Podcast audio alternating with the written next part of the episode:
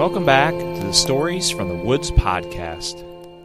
This is the final chapter in the story Train from Nowhere. Excited to finish this up and wrap it up for everyone to hear the uh, the conclusion of the story. It's been about two months to tell the story here on the podcast, but it was fun to, to create and come up with this. And uh, we had a lot of fun creating the voices and introducing you to the world of Izo. We hope you enjoyed it. This is our first full chapter story on the podcast. And uh, if you liked it, please share it with others. Give us feedback. If you like the format of breaking up a chapter into each episode and carrying it over uh, a couple months, or if you didn't, let us know that as well. We'll have a new chapter story coming out in a few weeks. And until then, we'll fill the time with some other short stories. The conclusion to the Train from Nowhere story, Chapter 10 Sharva's Send Off. Whoa, what just happened? Where'd they go? I don't know, but I think that they're both gone forever. I don't know either, but I believe it's time to take care of Clinton and his goons. Marley said. Soldiers, take them to the prison. Clinton tried to defend himself. No, leave us alone. We didn't do anything wrong. You are thieves for coal, and that is against the world of Izo. You will spend your days in the prison. Several soldiers came in and grabbed Clinton and his goons. They were struggling on their way out.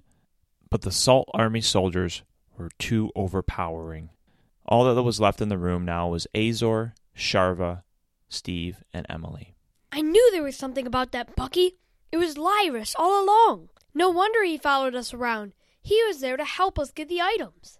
Wow, that was amazing. But I wish he could be back here now. I miss him. I can't believe that Lyris and Cole were brothers.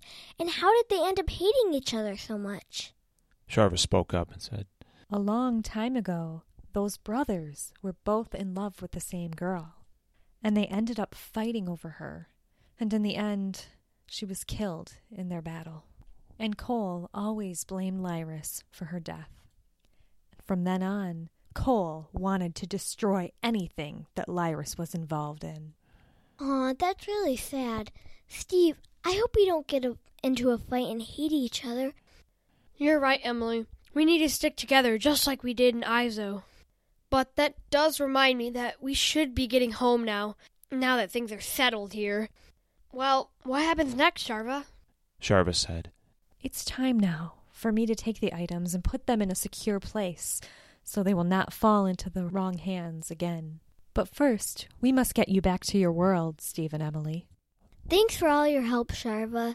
Part of us wants to go home, but we also want to stay in Izo. And thanks for your help too, Azor.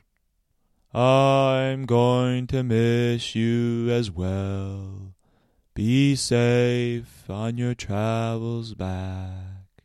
Steve and Emily both gave Azor a hug, and Azor hugged them back, something that is not typical for this mossy creature. Sharva led them out of the castle and back to the train. And as they got onto the train, they rode back. They asked Sharva, Will everything on Izo be okay? Yes, yes, of course. Now peace will be restored with the two Magi's gone. And they rode through the beautiful lands till they finally came up the big hill and back onto the earth that Steve and Emily knew. They rode down those same tracks that they left many, many days that seemed like in their mind. But in this world, it had only been minutes. And they stopped on the tracks. And they got off after thanking Sharva again for bringing them on this exciting adventure. Please make sure that Azor and Marley are taken care of. Yes, of course. I will take care of them all.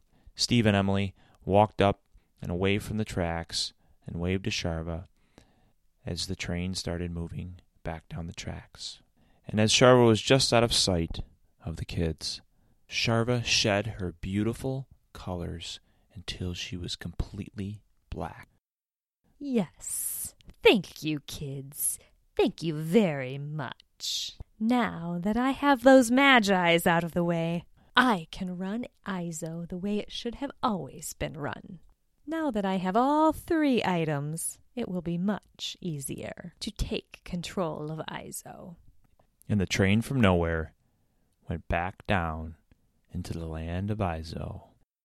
Steve and Emily walked back to their house, smiling and thinking back on their great adventure that they had. They were really excited to be home, but maybe someday they would get back to Izo again. Those in Izo didn't know it yet, but they would need Emily and Steve back sooner than they can imagine. This concludes A Train from Nowhere.